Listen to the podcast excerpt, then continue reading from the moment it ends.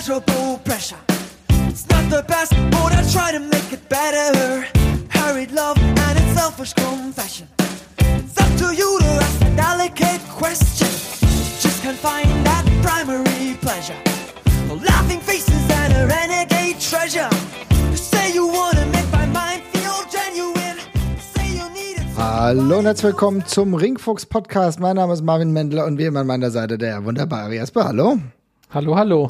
Und äh, ich habe das jetzt so circa 30 Minuten schon fast laufen lassen, weil ich mich irgendwie in dem Lied wieder ein bisschen verloren habe. Ich kann das immer noch gerne und gut hören, trotz der Tatsache, dass wir das jetzt schon einige Jahre nutzen, aber wir haben ja, Ja. gut Variables im Schrank immer wieder. Aber heute wollen wir nicht über Musiken sprechen, sondern über das, was uns im Alltag gerade eben noch beschäftigt mit Corona.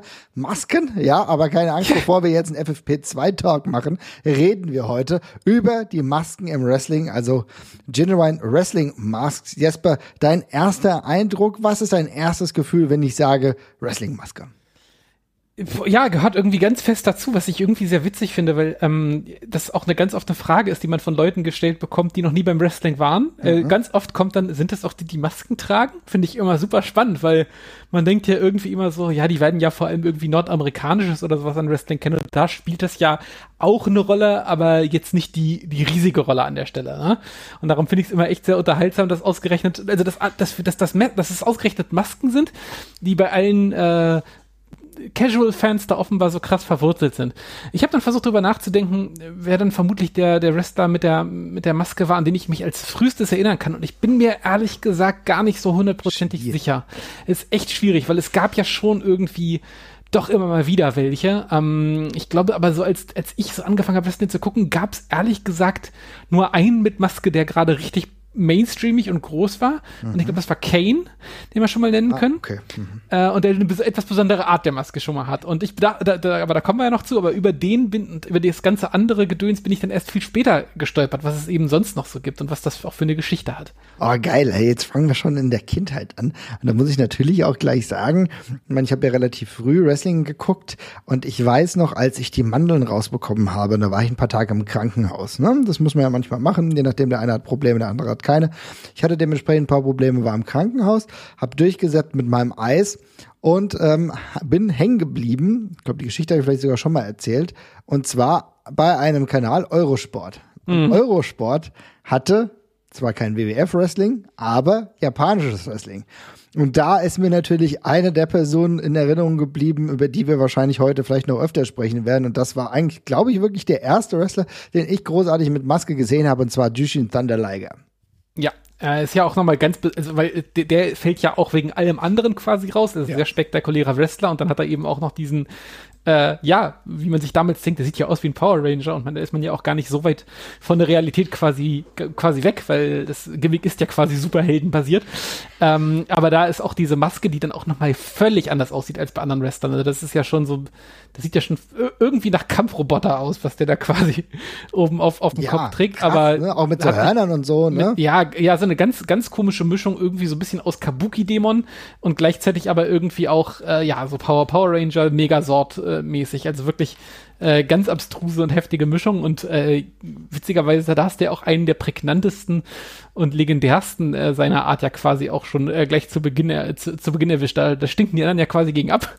Auf jeden Fall. Ich glaube, für, für viele Leute wird es dann schwierig, da anzukommen. Wir haben trotzdem die eine oder andere Nummer, über die wir auf jeden Fall noch sprechen werden. Also Justin Thunder Liger ist definitiv ganz großer Kicker, einer der ganz, ganz großen, äh, wenn es um Wrestling und Masken geht. Also wir könnten das ja sogar auch von dem Talent allein komplett rausnehmen. Es wäre auch so ganz weit oben. Aber natürlich für mich eine der eindrücklichsten Figuren. Aber Jesper, wenn ich über Masken spreche, was ist daran so cool oder ist es überhaupt cool? Hast du ein gespaltenes Verhältnis vielleicht sogar zu Masken?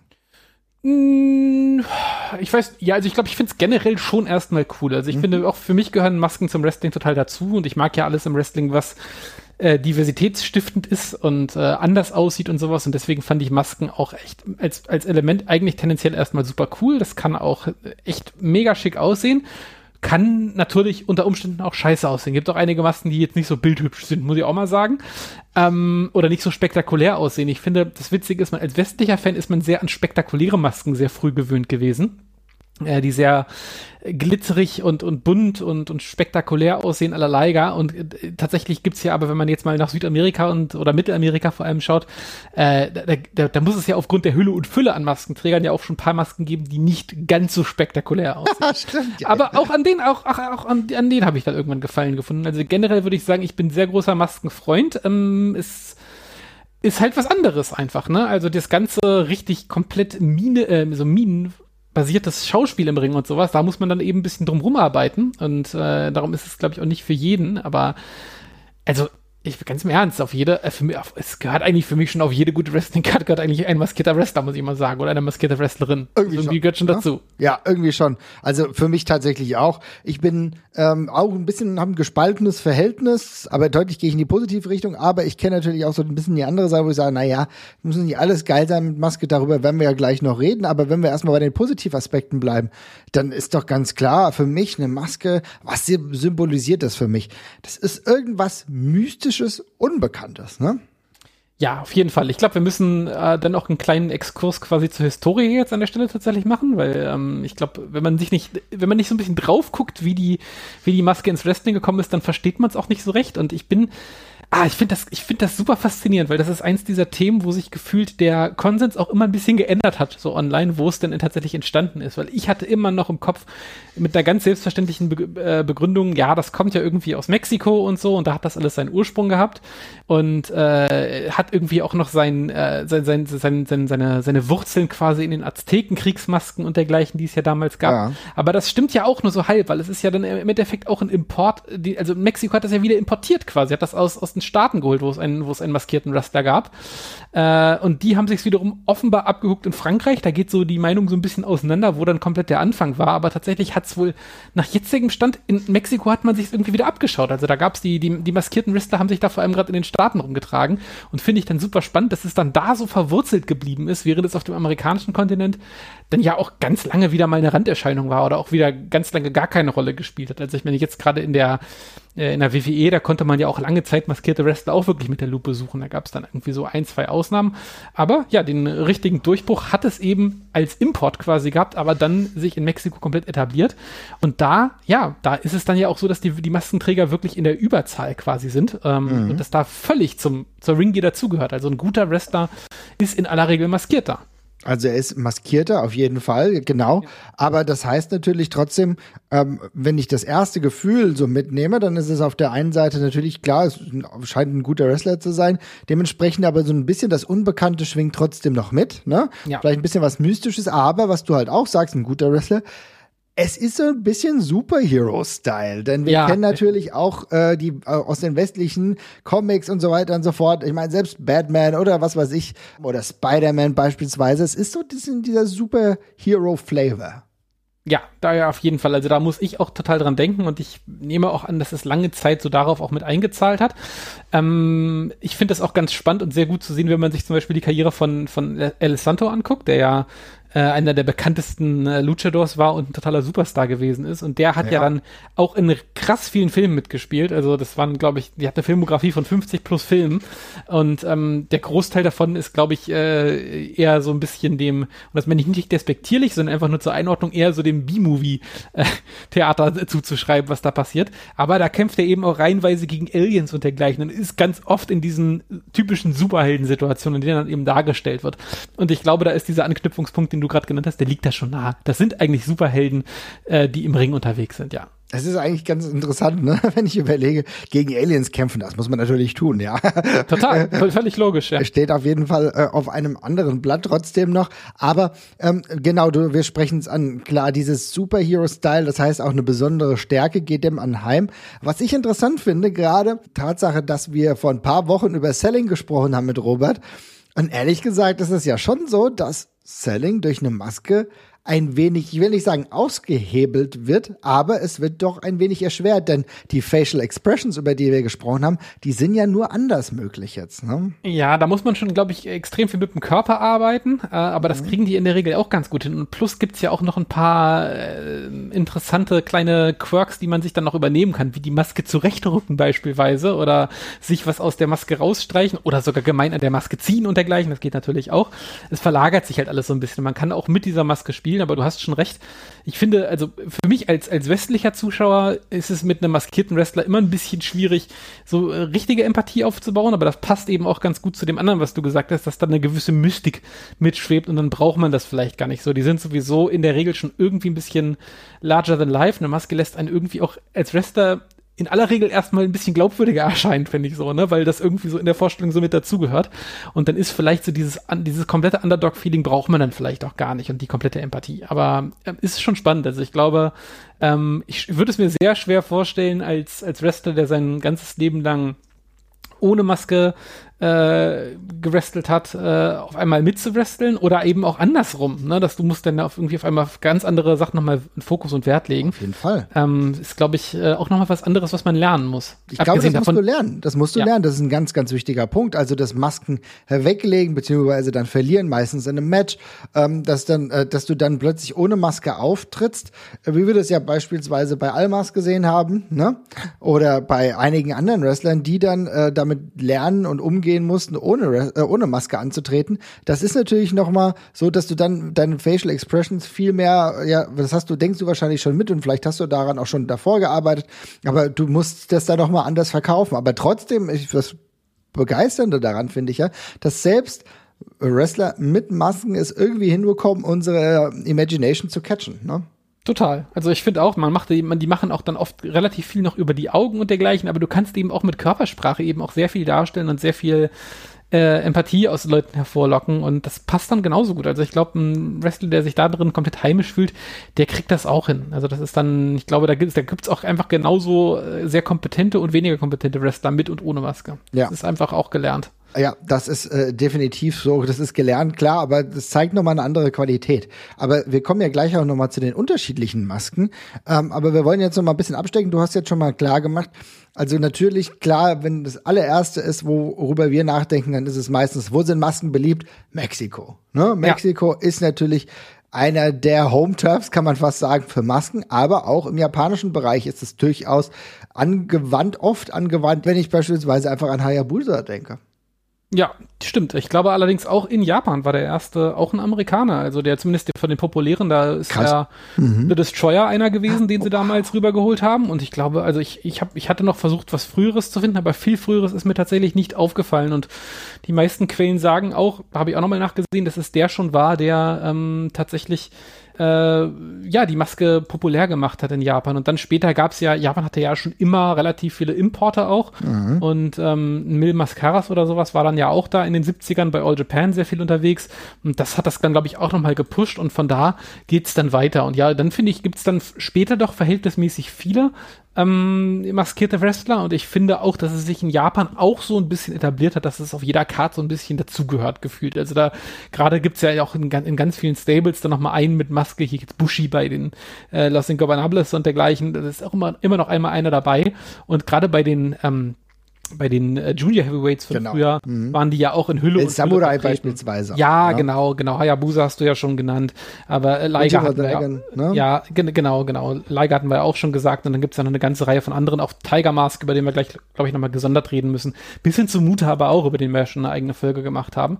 Da gab's eigentlich immer dann doch nochmal wen, der das, der, der, das populärer gehalten hat. Sicherlich in einigen Phasen, wo es in, äh, in, in, in Japan dann, dann sehr sportlich, sag ich mal, zur Sache ging, dann vielleicht auch eher ein bisschen weniger weniger vertreten, weil es ja mhm. eben doch ein bisschen was Artistisches und Zirkusartiges hat. Es ist schon interessant, lass uns genau da ganz kurz mal bleiben, weil du sprichst es an. In den äh, Hochzeiten von All Japan beispielsweise, im Heavyweight-Bereich hast du da ja nicht gesehen, ne? Nee, das tatsächlich eher selten. Also ich, ähm, wobei ich das auch, glaube ich, eine Sache ist, die man eigentlich auch größtenteils zum Beispiel fürs Nordamerikanische sagen könnte, mhm. dass relativ selten Leute mit Masken es ganz nach oben geschafft haben. Und wenn, dann finde ich ähm, vor allem nicht mit einer Selbstverständlichkeit, sondern dann war die Maske oft Alleinstellungsmerkmal, wie bei Rey Mysterio, wo das ja ein eklatanter oder ein sehr eklatanter Teil des Gimmicks halt quasi gewesen ist, dass er eben der mas maskierte Luchador ist und damit im Main Event Picture ja meistens der einzige seiner Art gewesen ist. Aber Es ist nicht so, und das ist schon auffällig, finde ich, also äh, maskierte Wrestler haben sich nicht so komplett selbstverständlich in, in, im, im Main Event etabliert auf der ganzen Welt. Das würde ich auf jeden Fall auch sagen. Ja, ja, das ist richtig.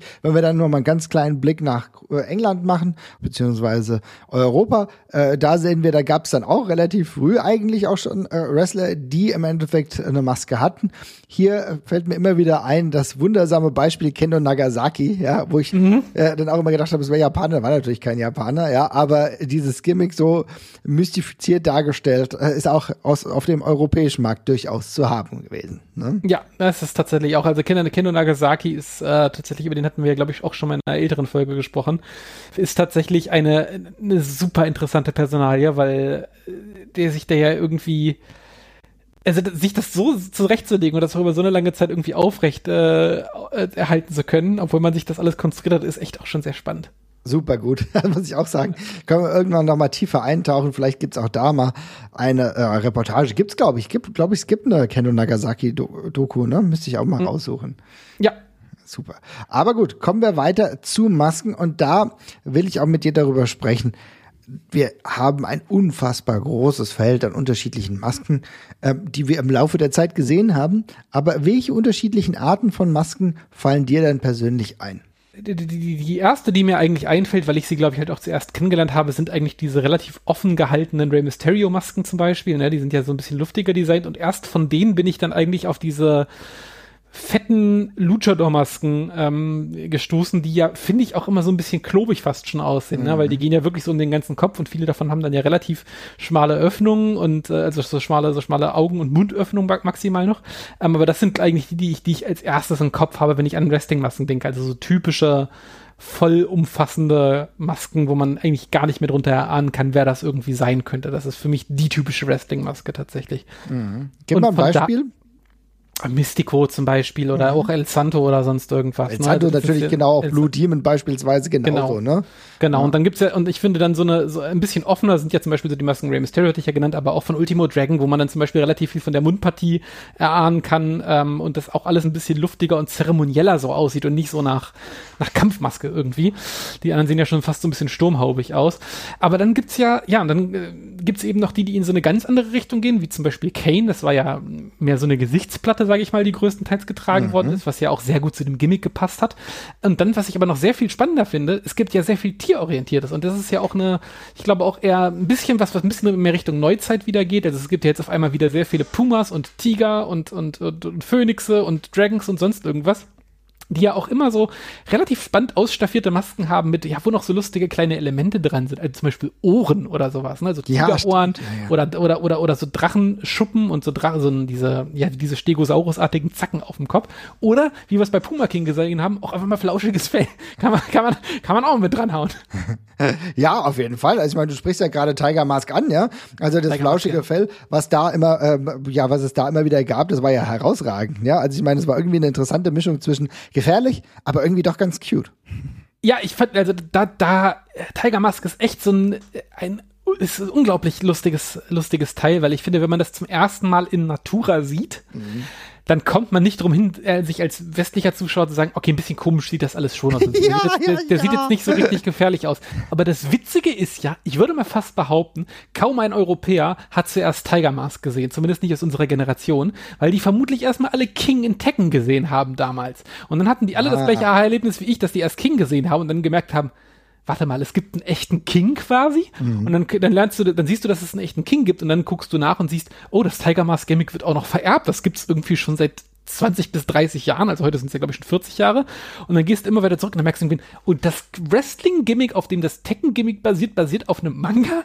Also das ist wie so eine Matroschka, wo dann immer mehr rauskommt. Und irgendwann bist du dann in den 60ern bei dem Tiger Mask-Gimmick und hast es immer noch nicht komplett zurückverfolgt. Aber das ist echt schon eine spannende Geschichte. Und das ist auch ein super lustiger Punkt, finde ich, weil das haben ja so maskierte Gimmicks total eigen. Du kannst die weitergeben. Das ja. geht mit ja, das geht ja kaum mit einem anderen Wrestling-Gimmick. Ja, manchmal gibt's einen Sohn von irgendwem oder manchmal gibt's Nachfolger. beispielsweise. Ja, ne? nee, ich, ich meine jetzt mal bei Wrestlern ohne Maske. Da so. gibt's ja vielleicht auch mal jemanden, der, der, der, ja, keine Ahnung, als äh, der, der, der, der, der in Papas Fußstapfen tritt und dann auch sogar ein ähnliches Gimmick bekommt oder sowas. Gibt's ja ab und zu mal. Ne? Und meistens ist es dann schon, äh, fällt es dann schon ein bisschen, fällt es dann schon ein bisschen ab.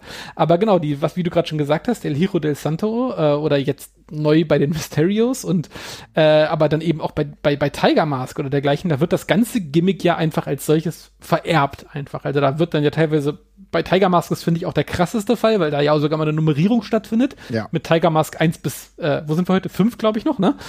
Ähm, da kannst du dich ja, da kannst du, das wird einfach offiziell wie so ein, wie so ein Ritterschwert wird das weitergegeben und dann gibt's den nächsten, der da reinschlüpft. Wie, wie du schon gesagt hast, bei den Superhelden eben auch. Da gibt's halt nicht nur den einen Spider-Man, sondern immer mal mehr. Irgendwann geht einer drauf und dann kommt der nächste quasi dran. Allein wie viele Leute Batman gespielt haben, ja, und so Ja. ist es ja dann tatsächlich auch. Finde ich eine ganz, ganz interessante Nummer.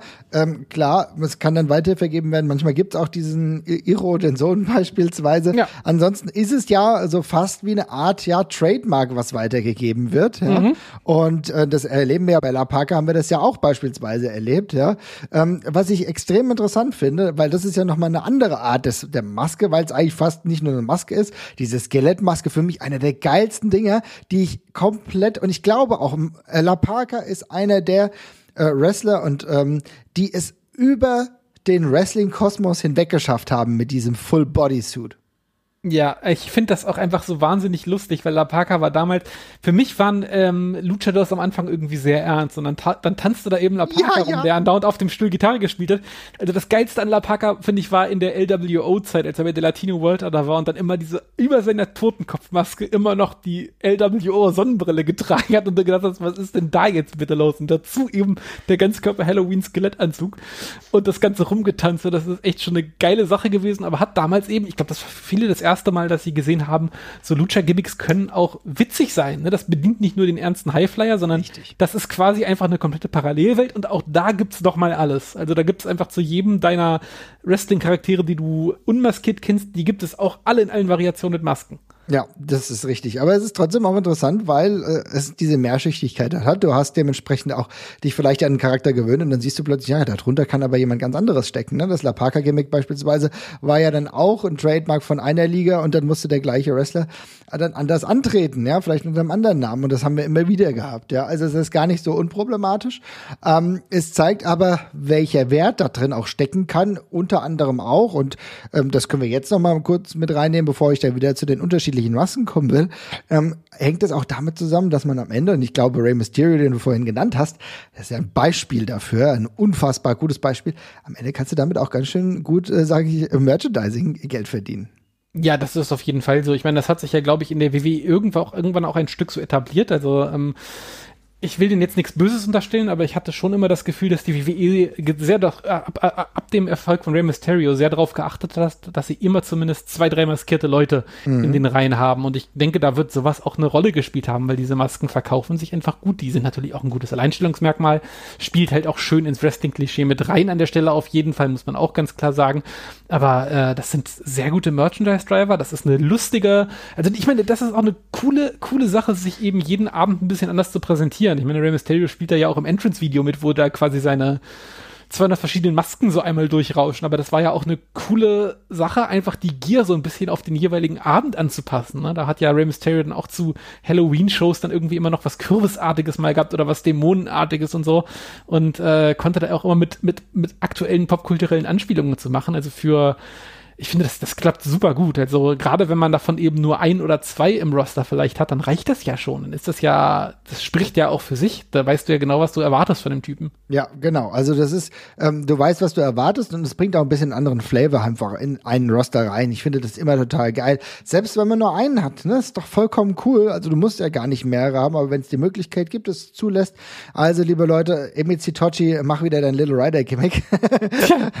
das wäre dann vielleicht eine ganz gute Idee. Nein, äh, aber es ist schon so, ich finde, das äh, passt zur ja, Bunt Buntheit eines ähm, Gimmicks beziehungsweise eines ganzen Kaders echt, echt gut dazu. Aber ich will noch mal mit dir ganz kurz über die unterschiedlichen Arten von Masken sprechen. Du hast ja eben gesagt, ähm, es gibt Masken, die sehr eng anliegen, ne? wie wir es beispielsweise bei El Santo hatten oder auch Blue Demon. Dann haben wir aber auch Masken, die, ähm, du hast Kane genannt, im Endeffekt auch komplett unbeweglich aussahen. Im Gegensatz zu den äh, Blue Demon Masken, die ja im Endeffekt Stoff waren, war das bei Kane, zumindest die erste Version, tatsächlich ja eher etwas, das sah ein bisschen nach Plastik aus, aber nach relativ unbeweglichem Plastik, würde ich was sagen. Ja, für mich hat das immer so doch sehr starke Erinnerungen so an, äh, an Jason geweckt halt irgendwie, ne? Also Ja. an den, an den, an den, also ich glaube, damit hat's ja auch ganz klar gespielt. Also großer, gigantischer, unbesiegbar wirkender Typ mit so einer kühlen äh, Maske, die halt irgendwie so danach aussah, als müsste man eben andere Leute quasi davor schützen, dass der denen gleich das Gesicht abbeißt. Ähm, das hat, glaube ich, auch sehr viel mit amerikanischer Popkultur auf jeden Fall gespielt und fällt auch so ein bisschen aus dem eigentlichen Wrestling-Masken-Kosmos so ein bisschen raus.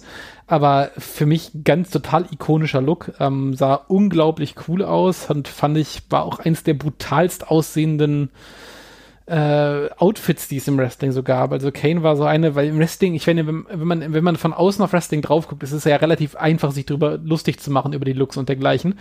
Kane fand ich auch schon so, als ich dazu noch kein, äh, richtig, keine richtige Beziehung hatte, sah schon so, oh ja, den, das könnte ich mir schon relativ vorstellen, dass das ein Albtraum wird von mir, wenn ich mir den so angucke. Ähm, auf jeden Fall ein sehr eigener Look und perfekt auf den, auf den Körper und auf die Größe und auf den Charakter abgestimmt. Ja, definitiv. Also das war ein kompletter Look, wo die WWE damals alles richtig gemacht hat, muss man sagen. Du hast diesen Vergleich zu Jason schon gezogen. Ein bisschen anders, auch weil offener als Maske ähm, war beispielsweise der Mankind-Look, also Mick Foley, der einen Psychopathen, kann man schon fast sagen, verkörpert hat, also beziehungsweise a deranged personality und es auch wunderbar reingespielt hat mit der Maske, also mit seinen mehreren Gesichtern, mit seiner, ja, wie soll ich sagen, Selbstbetroffenheit. Ähm, das hat auch wunderbar reingespielt und war, glaube ich, auch so ein bisschen so der Startschuss dafür, dass man vielleicht eine ältere Audience erwischen will. Ja, das glaube ich auch. Insofern interessant. Wir sehen also auch selbst die WWE, die nicht dafür bekannt ist, so viele Leute mit Masken rumlaufen zu haben, hat sich dessen bedient. Und in modernerer Zeit fällt mir immer wieder auf, aber du hast ja auch Mutter schon genannt, bei dem das ähnlich ist. Es gibt auch manchmal ein Zusammenspiel von Masken und Make-up. Und das sehe ich beispielsweise bei Pentagon, der zwar eine Maske hat, die aber äh, an der Hälfte beziehungsweise am Mund normalerweise aufhören würde. Da wird dann aber mit Make-up noch ein bisschen akzentuiert, damit das Ganze noch gefährlicher aussieht. Ja, Pentagon ist äh, für mich, äh, hätte ich jetzt auch als Beispiel genannt, ähm, als einer der äh, geilsten modernen Looks. Halt haben wir schon öfters gesagt, wie cool diese Maske ist. Und ich finde, das ist ein super cooles Amalgam aus einer relativ äh, spannenden Neuinterpretation der Wrestling-Maske. Äh, gepaart mit diesem, mit diesem coolen, ja, Tanz der Toten, äh, so, so, wie heißt es denn? Dia, Dia de la Muerte. Äh, ähm, Richtig geil, habe ich gar nicht Rahmen drüber nachgedacht. Ja. Das mhm. sieht halt total cool aus und die Masken haben halt auch alle, die hat ja auch sehr unterschiedliche davon. Also es ist ja nicht nur eine, sondern er hat das Ding ja auch in boah, fünf, sechs Farbvariationen und so. Also einmal die weiße, aber die gibt's ja nochmal in ganz schwarz und in rot und in golden. Und jeder davon mit so ein paar anderen coolen Elementen. Und ich finde, da sieht's auch jedes, das sieht ja jedes Mal schon so ein bisschen wie eine andere Variation seiner selbst aus, wie so ein anderer Mortal Kombat Charakter tatsächlich. Super geiler Look, auch mit den Kontaktlinsen, das passt alles schon. Also Pentagon ist für mich einfach der, der sieht, ach, das ist, glaub, der coolste aussehendste Wrestler der Neuzeit für mich. Der ist, den fand ich einfach beim ersten Mal drauf gucken schon, dass du gedacht, ja, okay, cool, das ist ein Star für mich. Ist egal, was der jetzt im Ring macht, der sieht einfach Bombe aus. Ja, das ist, ist bei mir ganz genauso. Ich muss sagen, ich bin ganz, ganz großer Fan von Pentagon. Ich mag diesen Misch, diese Mischung aus Maske und Make-up, ähm, wo er auch neue Akzentuierungen immer noch hinzufügen kann. Haben wir ja damals bei Lucha Underground auch schon gesehen, ja, wie einzigartig das Ganze im Grunde ist. Also es kommt auch immer drauf an, wir reden hier gerade über ziemlich viele unterschiedliche Arten von Masken, ne? von fest anliegend, von lockeren, von Halbmasken beispielsweise. Ähm, das, das ist schon interessant, aber es gibt mir halt immer wieder das Gefühl, merke ich, dass man ein bisschen mehr Flavor reinbringt und auch trotz der Tatsache, dass man vielleicht das Selling halt anders betreibt, aber gleich ein Gefühl für einen Charakter hat, oder?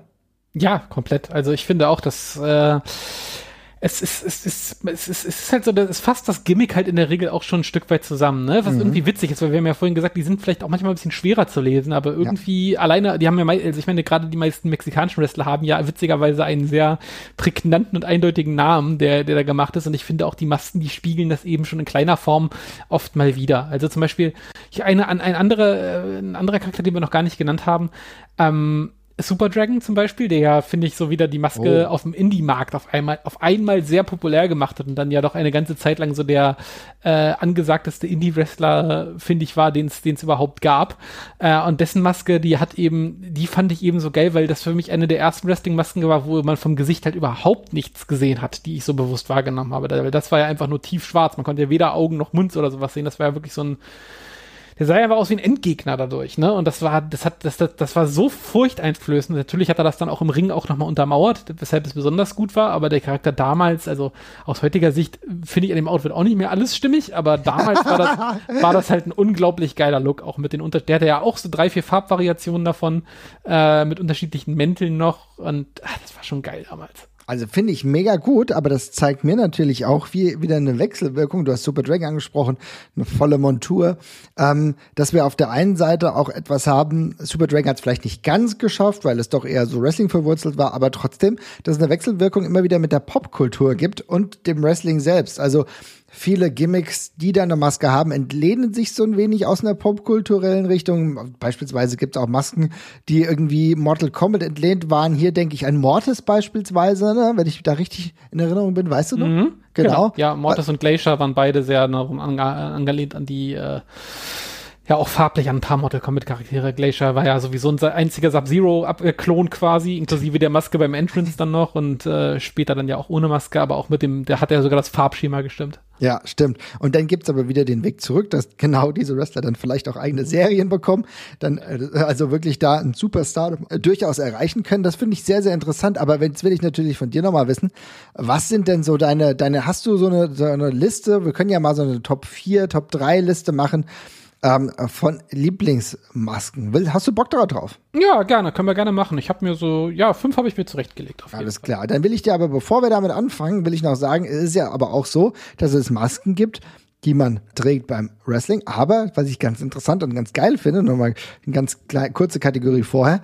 es gibt ja auch Masken, die nur beim Entrance getragen werden. Und da Ja. fällt mir immer wieder ein, und ja, das ist hier ein versteckter Vader-Podcast, es tut mir leid, ja.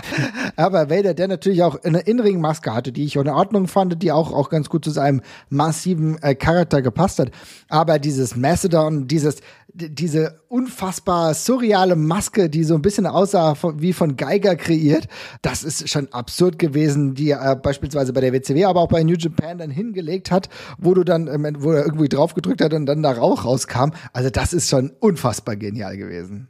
Ja, absolut. Also ich mag auch dieses, ich mag auch total, wenn Wrestler ein Element dabei haben, was sie nur beim Entrance tragen. Also sei das jetzt ein Mantel oder äh, irgendwie noch ein Umhang oder sonst irgendwas oder eben eine Maske dafür. Ich finde das total geil. Ich finde, das ist, hat, das hat sowas Zeremonielles immer, wenn die dann zum Ring kommen.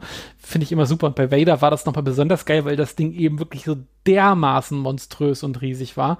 Äh, der einzige, der einzige äh, Minuspunkt, finde ich, war, dass die normale, seine normale Vader-Maske darunter dann fast immer ein bisschen kümmerlich aussah, wenn er das Ja. Ding dann abgenommen hat, dass er dir so gedacht, okay, hm, da hättest du dann mal 1000 Euro mehr für eine coole andere Maske investieren können. Aber die Vader-Maske hat ja auch ansonsten super gut funktioniert, also no harm. Aber ich liebe das Teil auch. Also dieses, äh, du hast gerade Geiger gesagt, das habe ich jetzt mir tatsächlich noch nie aufgefallen, aber du hast natürlich völlig recht. Das sieht wirklich aus wie der Typ, der alles für Alien konzeptioniert hat.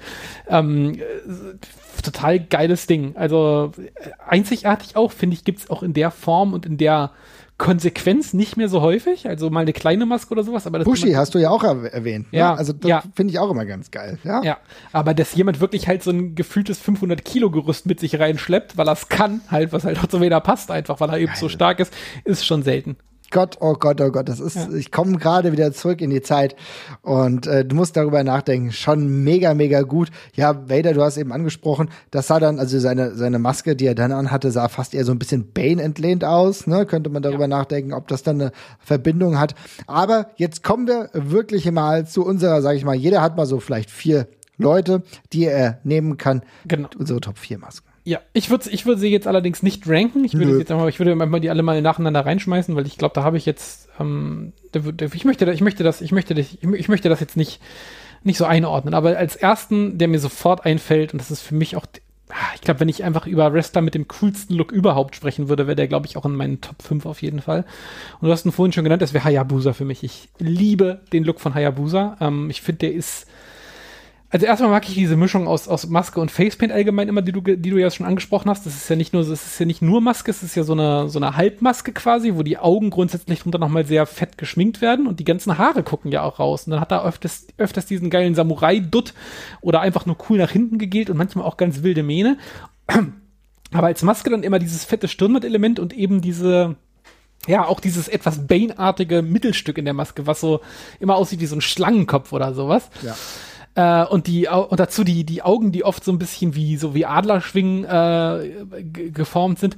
Und ich liebe davon ganz besonders die lilane und die grüne Edition, die hat. Er hat ja auch Oh, ein ja. Farbschema gehabt, aber die lilane ist für mich, oh, ich liebe dieses lilane Hayabusa-Outfit, liebe ich so sehr. Das sieht so scheiße cool aus. Und dazu noch mit diesem mit diesem geilen lila Kimono und diesen leicht arabisch anmutenden oder orientalisch an- anmutenden Hosen mit dem fetten goldenen Band. Ich liebe das Outfit so sehr und die Maske ist so der zentrale Fixpunkt davon und es ist so ein geiler Look. Ich könnte mir das ewig angucken. Ist schon richtig gut. Ich bin sehr froh, dass du den genannt hast.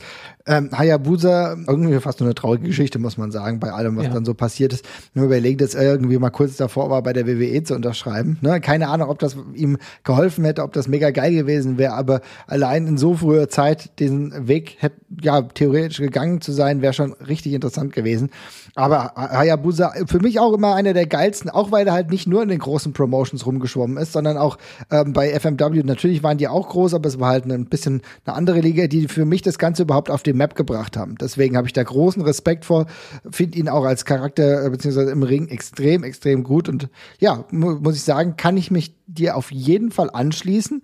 Ähm, wenn ich ansonsten noch darüber nachdenke, dann natürlich muss ich, ich habe mir vorhin schon genannt, erstmal La Parker nennen. La Parker ist Ganzkörperkostüm, ist Ja. wirklich eine der ikonischsten Figuren. Äh, das Skelett, auch seine Bewegung, seine Haltung und so weiter und so fort. Aber es ist tatsächlich immer eine Maske, die ich immer kurz davor bin zu kaufen, wenn es um Halloween geht. Das sieht einfach geil aus, das wackelnde Skelett. Ja, ich mag das auch total. Also ich fand das lange Zeit, habe ich immer gedacht, das, sieht- das sieht ja irgendwie auch ein bisschen billow aus und ich habe nicht irgendwie ganz verstanden, dass das ja auch so eigentlich der, der Witz an der ganzen Geschichte auch ist, dass es eben ein, ein bisschen komisch aussieht und ich habe das aber auch lieben gelernt. Das ist eine, ein total witzig aussehendes äh, und, und, und gleichzeitig sympathisches Ding. Der Typ sieht einfach dadurch einfach schon automatisch lustig und sympathisch aus. Mag ich auch komplett und der und das alles andere zahlt da eben auch gut drauf ein, von der Luftgitarre bis zum äh, bis zum Ganzkörperanzug. Also echt gutes Zeug. Es ist gutes Zeug. Ich bin sehr froh, dass er auch mit seinen Nachfahren immer noch im Ring unterwegs ist, dementsprechend auch weiterhin für ganz schön viele fiese Matenten sorgt. Insofern, ich freue mich, La Parker, geile Nummer und wirklich eine der Nummern, die es Larger Than Life geschafft haben, aus dem normalen Wrestling-Kosmos in die Popkultur rüberzugehen. Natürlich war die WCW-Zeit auch hilfreich in ganz anderen, du hast eben schon gesagt, absurden, eher comedyhaften Szenen, aber das hat ihm auch geholfen. Wer fällt dir noch ein? Ähm, ja, ich könnte, also Pentagon haben wir ja vorhin schon jetzt in, in, in, in großer Genauigkeit durchgekaspert, also den würde ich auf jeden Fall auch nennen, ähm, aber haben wir ja vorhin schon zur Genüge getan und darum nenne ich auch einen, den ich vorhin schon mal kurz angesprochen habe und das ist Ultimo Dragon. Äh, Ultimo Dragon für mich ein ungeheuer geiles, ge- geiler Look. Ähm, hat, war ja einer so auch der ersten, die man mal so als westlicher Fan kennengelernt hat durch seine ja große Beliebtheit einfach, aber auch durch die Auftritte bei der WCW und später dann bei der WWE. Ähm, ich mochte diese Schulterpads, die da mit dran waren. Ich fand der geil. Drachenkopf, den er da, den er dargestellt hat, der sah halt auch jedes Mal cool aus und der kam aber auch immer noch mit so ein bisschen mehr in den Ring, wie wir es gerade schon besprochen haben. Da war ja oft auch ein Umhang dabei. Auch er mit unterschiedlichen Palette Swaps seines seines Kostüms quasi, was ich wie schon gesagt immer liebe. Das gab es dann noch mal in Grün, das gab es in dem Silber, aber es gab es auch in dem knalligen Blau mit dem roten, mit diesen roten Hörnern. Super cool, sah immer irgendwie war so eine Mischung aus sehr majestätisch und gleichzeitig sah der auch so aus, als könnte er dich gut vermöbeln. Und das mag ich einfach sehr. Also es ist ein sehr cooles Outfit und die Variationen gefallen mir auch echt äh, hervorragend. Ja, kann ich absolut nachvollziehen. Ich finde auch ein richtig, auch majestätischer Look, muss man fast sagen. Ne? Also es hat irgendwie eine Mischung aus was Sportlichem, auch irgendwas auch fast tierischem halt mit, weil es so, weil es so, ja, äh, weil es so verschiedene Kosmen einfach im Endeffekt erreicht, fand ich sehr, sehr gut. Welche Nummer ich noch habe, ist, und vielleicht fällt es so ein bisschen raus, können wir vielleicht ein bisschen auch kritisch drüber sprechen, aber ich muss sagen, allein weil es für mich so gefährlich aussah und ich mag es auch, wenn es manchmal gefährlich aussieht, Matanza, also der Jeff Cobb, ähm, Look bei Lucha Underground. Eigentlich eine schwarze Maske. Ich glaube, darunter dürfte es schwarze ähm, Schminke gewesen sein. Sieht so ein bisschen aus wie so ein Häftling, aber halt so, ja, so ein bisschen, vielleicht auch Bane entlehnter Charakter. Aber irgendwie hat es sehr, sehr gut gepasst und hat mir echt, ja, Furcht eingeflößt, will ich meinen. Ja, fand ich auch. Der sah einfach fand ich auch besonders cool, weil die hatten ja doch bei, gerade bei Lucha Underground auch einige Masken, die ähm, sehr, sehr äh, bunt und, und äh, ausgefuchst waren. Ja. Und die von Matanza sah eben einfach schon wirklich in ihrer, in so, so simpel und grob schlechtig aus, dass das eben auch einfach ein schöner Kontrast war. Also, dass man da eben auch gesehen hat, das zeigt auch ein, es gibt auch eine andere Art von Luchador, nämlich der, der dich einfach umbringt, wenn er möchte.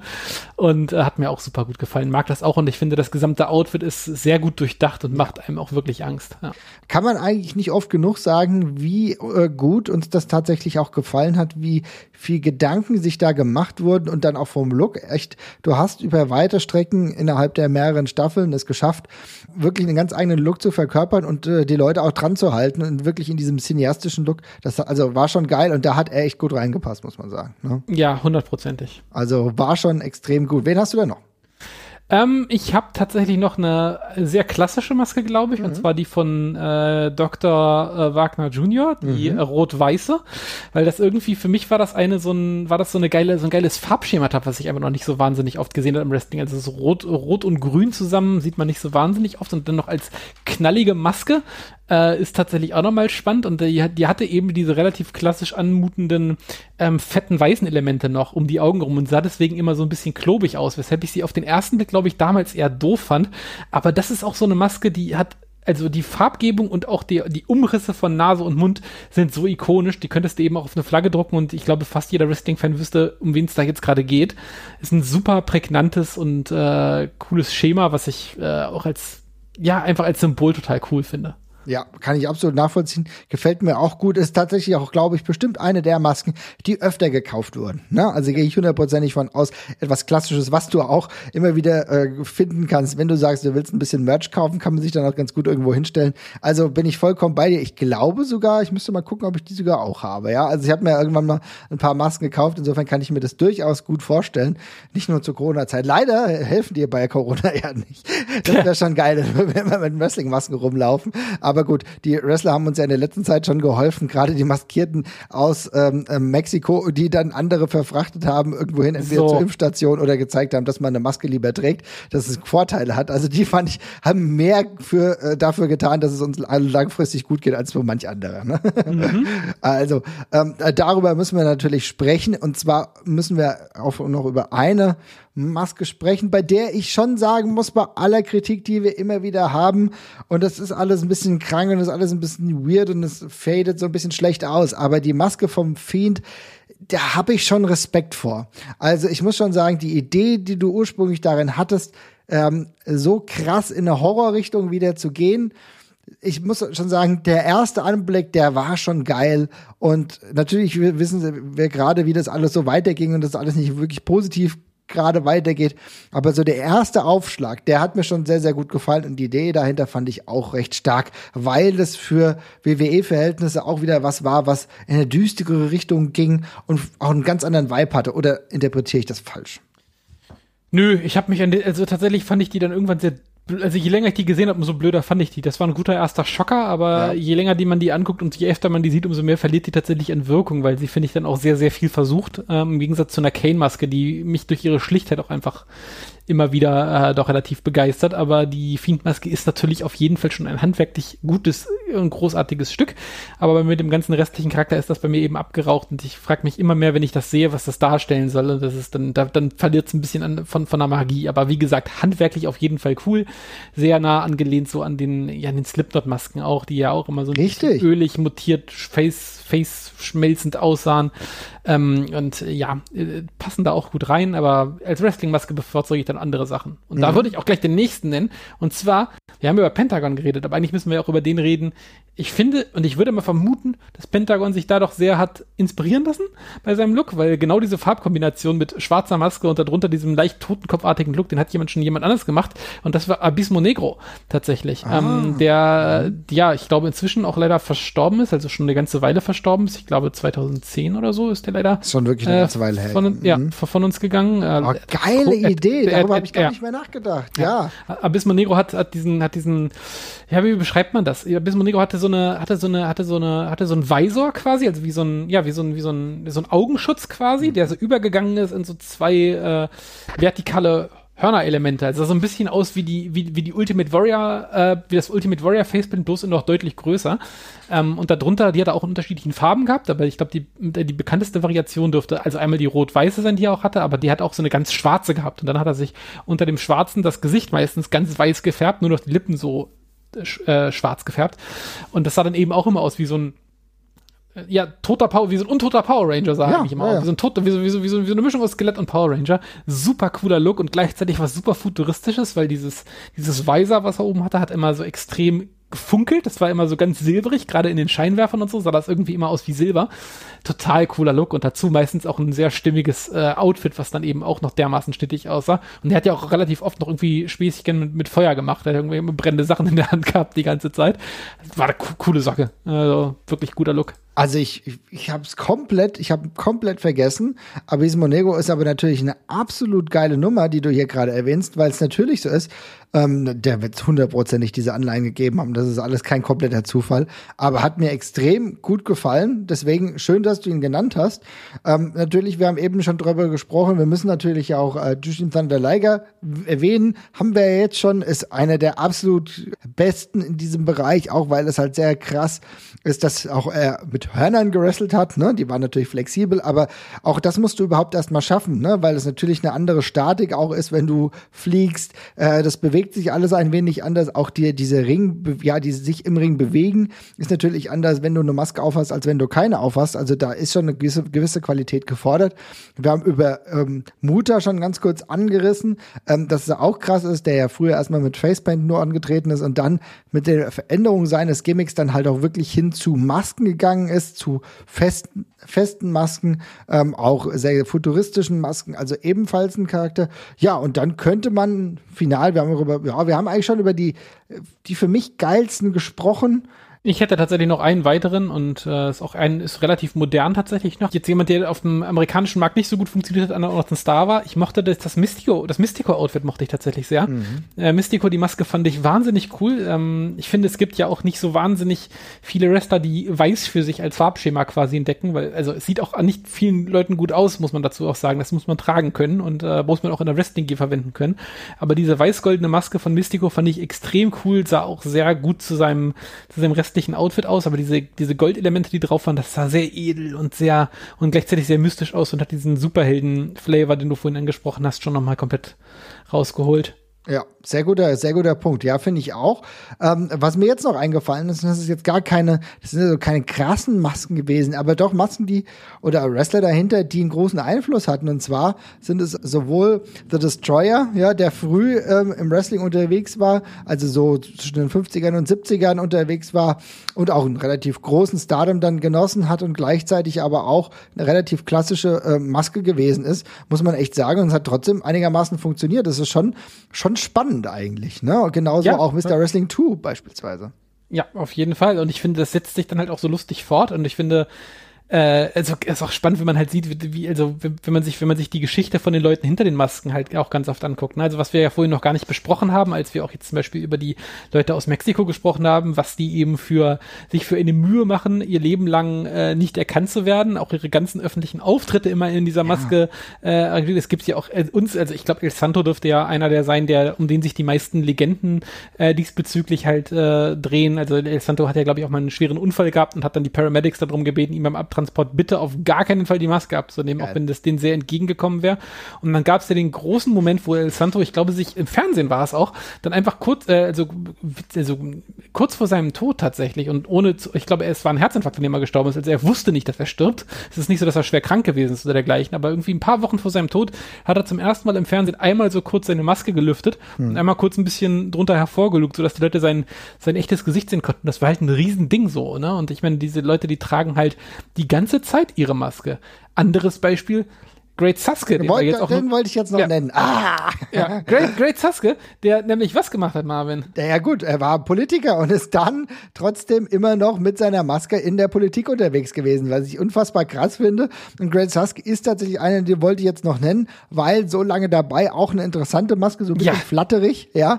ja. Aber für mich einer der Wrestler, die ich immer mit Masken in Verbindung habe, wie lange er schon unterwegs ist, einer der Wegbereiter, ähm, auch für viele, ja, für viele Wrestler, die bei ihm in der Promotion unterwegs waren. Also ich habe da nichts als Respekt davor, aber die Tatsache, dass er selbst in der Politik immer nur mit der Maske aufgetreten ist, ja, da habe ich schon nicht nur bei Michinoku Bro, nicht nur im Ring, das ist schon cool. Ja, also ich muss jetzt auch dazu sagen, das ist, der ist jetzt, der hat jetzt irgendwie nicht hier nur Lokalpolitik gemacht und ist da mit Maske rumgelaufen, sondern der war in dem Parlament der jeweiligen Präfektur. Das ist also schon ein relativ großes Ding gewesen. Ja. Aber da kann man dann auch mal nach googeln. Also wenn ihr mal nach Great Saske und Politics sucht, dann findet ihr reihenweise Bilder, wie Great Saske in einem sehr schönen Anzug neben anderen sehr seriös dreinblickenden Männern steht, aber er ist eben der Einzige, der eine Maske auf hat und oft dann irgendwie noch die Faustgesten macht, wenn man das als Wrestler eben so tut. Aber es gibt auch Bilder, da sitzt er mit denen am Tisch und ist offenbar gerade am Verhandeln oder gibt eine Pressekonferenz und er sieht da sehr, sehr seriös aus, aber die Maske bleibt eben auf. Das ist ja so. Es ist schon geil. Ich, ich freue mich sehr, dass wir ihn nochmal genannt haben. Irgendwie so eine also irgendwie eine kleine Wrestling-Ikone, ja, so eine Mischung irgendwie aus, ja, sieht so ein bisschen Ninja-mäßig aus und dann diese Maske. Also er muss wirklich, äh, man muss wirklich sagen, er hat sich da seinen eigenen Look gefunden und so lange schon im Wrestling unterwegs gewesen, auch mitgeprägt. Manchmal fällt er vielleicht so vom Value nicht so, so ein bisschen runter, weil er halt nicht so oft und nicht die ganze Zeit dauerhaft bei großen Promotions unterwegs war, weil, sondern viel in seiner Heimatpromotion gearbeitet hat, auch seiner Präfektur, weil, wie du ja gerade richtig sagst, immer die Treue gehalten hat. Glaube ich auch vielleicht gar nicht so wirklich viel Bock hatte, jetzt dauerhaft dauerhaft unterwegs zu sein. Ähm, aber wir kennen natürlich diese ikonische Bilder, wo er bei, ich glaube, wo er acht Titel oder so gleichzeitig gehalten hat. Ne? Ja. Ich glaube, Sasuke hat sich allerdings auch mal selber verbaut. Ähm, mhm. Ich glaube, Sasuke war mal, sollte mal bei der, ich was bei der WWF damals, glaube ich. Da wollten sie ihn, glaube ich, zum. Er war ja auch äh, mal bei der WWF, also zumindest immer mal wieder. Ne? Genau, und der wollte das, der wollte, der, der, also ich glaube, sie wollten ihn da sogar länger halten und ich glaube, Sasuke hat dann irgendwie doch sehr rum erzählt, dass er, ähm, dass er eigentlich gar keinen, dass er irgendwie gar keinen Bock hätte, mhm. in Amerika zu catchen, der würde das Ding nur in Japan verteidigen und als das irgendwie rausgekommen war, hat man, glaube ich, äh, WWF-seitig gesagt, nee, dann vielleicht lieber doch jemand anders.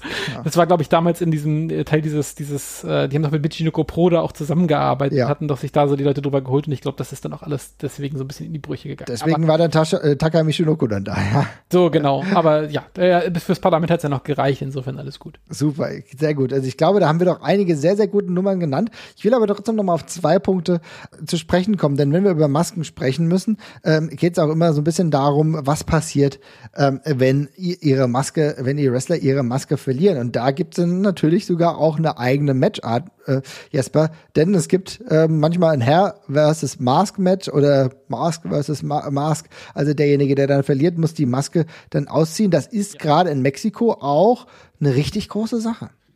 Genau, Luchas de Apuestas heißt es, glaube ich, ne, wenn ich mhm. mich äh, täusche. Ähm, ja, die großen Matches, wo dann eben noch mehr auf der auf, auf, dem Spiel steht. Also wir haben ja gerade schon gesagt, welche Bedeutung diese Masken tatsächlich haben und dass die, dass der ganze Charakter sich ja um diese Maske dreht. Das ist ja quasi das, Kon die, die, das Konzentrat des jeweiligen Charakters und dementsprechend ein riesiger Einschnitt ist es dann, wenn jemand seine Maske aufs Spiel setzt und dann vielleicht sogar verliert. Ne? Also das ist, also einerseits natürlich auch ein dramatischer Einschnitt, andererseits finde ich das super spannend, dass Wrestler so quasi schon von vornherein in zwei Akten angelegt sein können. Jeder Wrestler könnte irgendwann seine Maske verlieren und wird dann nochmal, wird dann nochmal eine ganz andere, wird dann nochmal eine ganz andere Rolle einnehmen und das finde ich super spannend. Also es wird ja auch oft nochmal dafür genutzt, äh, komplett nochmal den Charakter umzudrehen und was Neues draus zu machen. Aber viele erleben ja auch einen zweiten Frühling dann nochmal. Also zum Beispiel, ich fand es ja auch super, Dr. Wagner, wir haben ihn vorhin angesprochen, Dr. Wagner Jr., ja. der hat ja irgendwann die Maske abgenommen und dann kam da dieser super fies aussehende, bärtige, weißbärtige Typ drunter hervor, der irgendwie, wo du denkst, okay, der sieht irgendwie aus wie ein richtig sexy Opa, der Typ einfach so. Das, das war alles unter der Maske versteckt die ganze Zeit und das ist halt irgendwie super spannend. Also ich meine, es gibt ja auch genug andere, die ohne Maske dann erst ihre große Zeit hatten. Äh, Alberto del Rio, der auch bei denen jetzt, glaube ich, heutzutage eher auf ins Regal stellen würden. Ähm, ja in der WWE, also davor riesen super, äh, Riesenstar gewesen mit Maske, in der WWE dann einfach ohne Maske von vornherein aufgetreten. das ist schon geil. Also du hast einfach von vornherein ein Kapitel, in das du eben reinfaden kannst, auch eine Storyline, die sich daraus automatisch ergibt und ähm, ja, coole Sache. Also, Auf jeden Fall. Aber ich, ja, genau, muss auch sagen, ich finde es klasse. Ich mag ähm, die Bedeutung, die da einfach mitschwingt, die du siehst und die du tatsächlich aber auch daran siehst, wenn Gegner in aller Hinterlist versuchen, anderen die Maske rauszureißen. Das hat, dadurch werden ja eigene Stories beispielsweise entwickelt, dass äh, eine Maske halb abgerissen ist, ähm, dass Verletzungen entstehen dadurch, dass der andere an seiner Maske festhält. Also es gibt dir dadurch natürlich auch wieder, wir haben eben über begrenzte Möglichkeiten vielleicht gesprochen, aber wir müssen auch darüber sprechen, dass es ja irgendwie auch dementsprechend eine Erweiterung eines Erzählstranges innerhalb eines Matches sein kann. Ne? Ja, genau, auf jeden Fall. Also ich finde, die Dramatik ergibt sich eben schon dadurch über das, was wir gerade gesagt haben, aber der Charakter kann sich eben auch drehen. Und das ist auch, wenn du kannst den ganzen Charakter, wenn du möchtest, dann einfach in dem Moment auf 180 ziehen. Ne? Also du kannst mhm. einfach einmal komplett umdrehen und was anderes draus machen. Gibt, kam ja, glaube ich, auch häufig vor, dass das mit dem Heel-Turn einhergegangen ist dann. Ähm, ganz spannend, super, super coole Erzählweise und ich finde, das erschließt sich auch jedem sofort. Da kannst du auch einen Neuling hinsetzen und er weiß, dass dieser, dass dieser Wrestler, wenn er in Maske wrestelt, dass das dem viel bedeutet, wenn er dieses Ding verliert. Also das ist ja auch eine völlig selbst, äh, selbsterklärende, selbsterklärende Erzählung tatsächlich. Und ja, mega gut. Ja, auf jeden Fall. Haben wir ja zuletzt beispielsweise auch bei der WXW gesehen, ne, als es um Sensor Volte und Aigle Blanc ging. Ne, also wir erleben auch im europäischen Kontext immer wieder genau diese Storylines mit Masken. Und äh, klar, du hast eben gerade gesagt, äh, Pentagon auf jeden Fall oder auch Ray Phoenix, sein Partner und ähm, Bruder, ist das auch immer eine valide Erzählung. Ich finde es sehr interessant. Schön, dass wir diesen kleinen Ausblick mal ähm, gemacht haben und einen ersten Einblick euch und uns verschafft haben in Sachen Masken. Liebe Leute, wenn ihr weitere Fragen habt, wenn ihr auch noch mal ein bisschen ähm, Fragen dazu stellen wollt oder vielleicht Ansätze habt, dann schreibt uns ganz gerne. Schreibt uns gerne bei Twitter. Wir sind auch bei Facebook. Wir haben ja eine eigene Facebook-Gruppe. Da gehen wir immer ganz gerne mit euch in Diskurs. Und ansonsten wünschen wir euch noch einen schönen Tag. Macht's gut. Bis bald. Ciao, ciao.